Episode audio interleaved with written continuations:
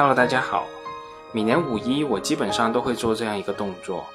趁着上市公司都公布了年度报告的热乎劲，我们盘点一下上市公司的成绩单。在很久之前的一期节目里，我们曾经讨论过，到底应该怎么判断一家上市公司是好公司。我也提到了霍华德·马克思在《投资中最重要的事》一书中，设立了一个百分之十的标准，作为我们筛选公司的基础条件。而参考巴老的说法，我一般会把这个标准提高到百分之十五左右。如果一家公司连续十年可以取得百分之十五以上的净资产收益率，那么这家公司即使算不上好公司，那必然也有其独特的竞争优势和护城河，在我们这个市场里也绝对算得上中等偏上的好学生了。所以，今天我们继续来延续这样一项作业。在上市公司均披露了2020年年度成绩单以后，又有哪些公司可以取得连续十年净资产收益率在百分之十五以上的成绩呢？这次我一共找到了六十五家连续十年净资产收益率高于百分之十五的上市公司，而排序的依据则是最近一期，也就是2020年的净资产收益率。这一项我去年是以十年平均的数据作为排序依据的。而这次改为最近一期作为排序依据，主要的考虑是最近一期的数据更贴切的反映这家公司目前的发展态势，对我们而言是更加有价值。那最终形成了以下六十五家上市公司的名单。从数量上看，我们可以明显的看到这个成绩单的扩容，从去年的三十八家扩张到本年的六十八家，一共增加了二十七家公司，增加的比例超过百分之七十。这其中有相当部分是新入榜的企业，这些企业都是在2010年至2011年那一段 IPO 的高潮中上市的企业。我想，对于投资者而言，可选择的好公司更多了，这无疑是天大的好事情。比如说，这份榜单里面的前十名，就既包括了去年已经上榜的海天味业、贵州茅台、德赛电池、长春高新。海康威视和舒泊尔，也包括了新入榜的昆仑万维、建凡生物、世源股份和晨光文具。这让我想起了前段时间闹得沸沸扬扬的“五万变五百万，十三年股价涨百倍”的新闻。也刚好，这位大妈买的是长春高新这家绝等的优等生，才可能有如此的幸运吧。长春高新在我们这份榜单里面排名第五。连续十几年净资产收益率保持百分之十五以上，十年平均的净资产收益率达到百分之二十四点三六，这个精彩的故事才可能真正成立。我们还是回到我们的榜单吧。第一名是昆仑万维，这家公司二零二零年实现百分之六十八点八六的净资产收益率，十年平均净资产收益率达到百分之三十三点八二。说句老实话。在此之前，我是完全没有听说过这家公司的，也是因为这次我专门去查了一下，才了解到我们 A 股有这样一家做游戏的公司，竟然可以取得连续十年的高收益。很多投资书籍都说网络游戏算不上一条好赛道，但现在就出了这样一家公司，连续十年均取得好的成绩。那至于这家公司后续的发展，我们拭目以待吧。榜单的第二名是海天味业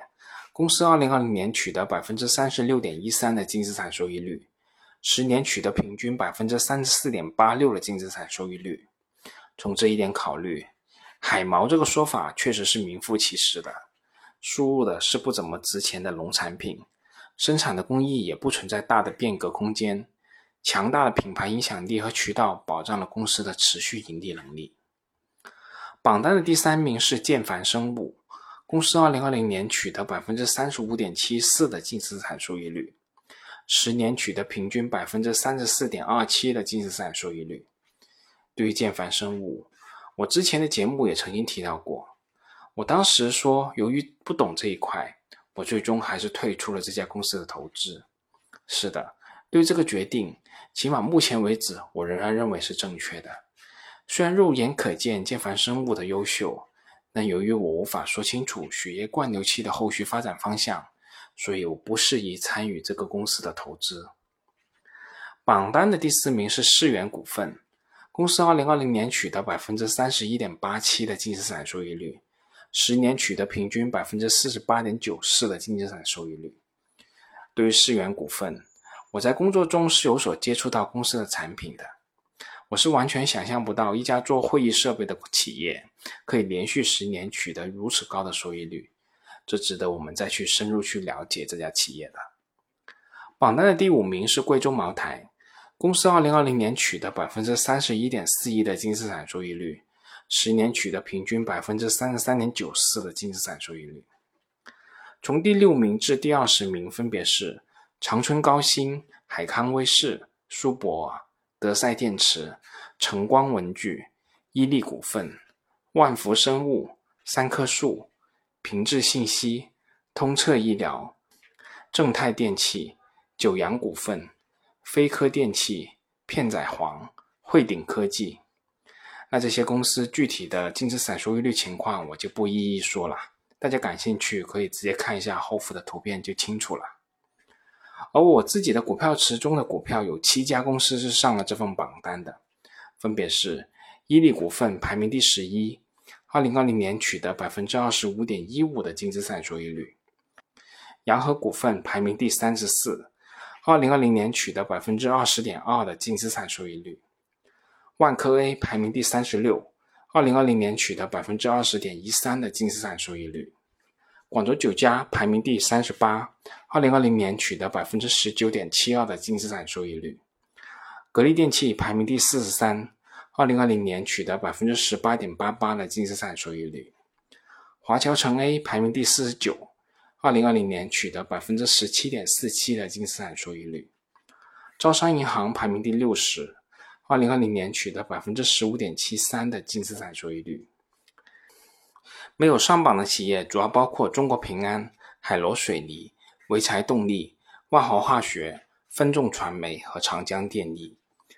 这其中，中国平安未上榜的主要原因是在二零一二年当年仅取得百分之十三点八的净资产收益率。因此未能上榜，而海螺水泥、潍柴动力和万和化学，因为这些企业自身的周期性波动，导致部分年度的收益率低于百分之十五而未能上榜。长江电力总体的净资产收益率在百分之十四至百分之十五的区间波动，部分年度受天气因素等影响，收益率是有所波动的。而分众传媒则是在二零一九年这个最惨的年份，仅取得百分之十三点七六的净资产收益率，因此无缘上榜。好了，其他的一些企业十年的净资产收益率情况，大家自己看图吧，我就不再多说了。这次我们就讲这么多，我们下次再见吧。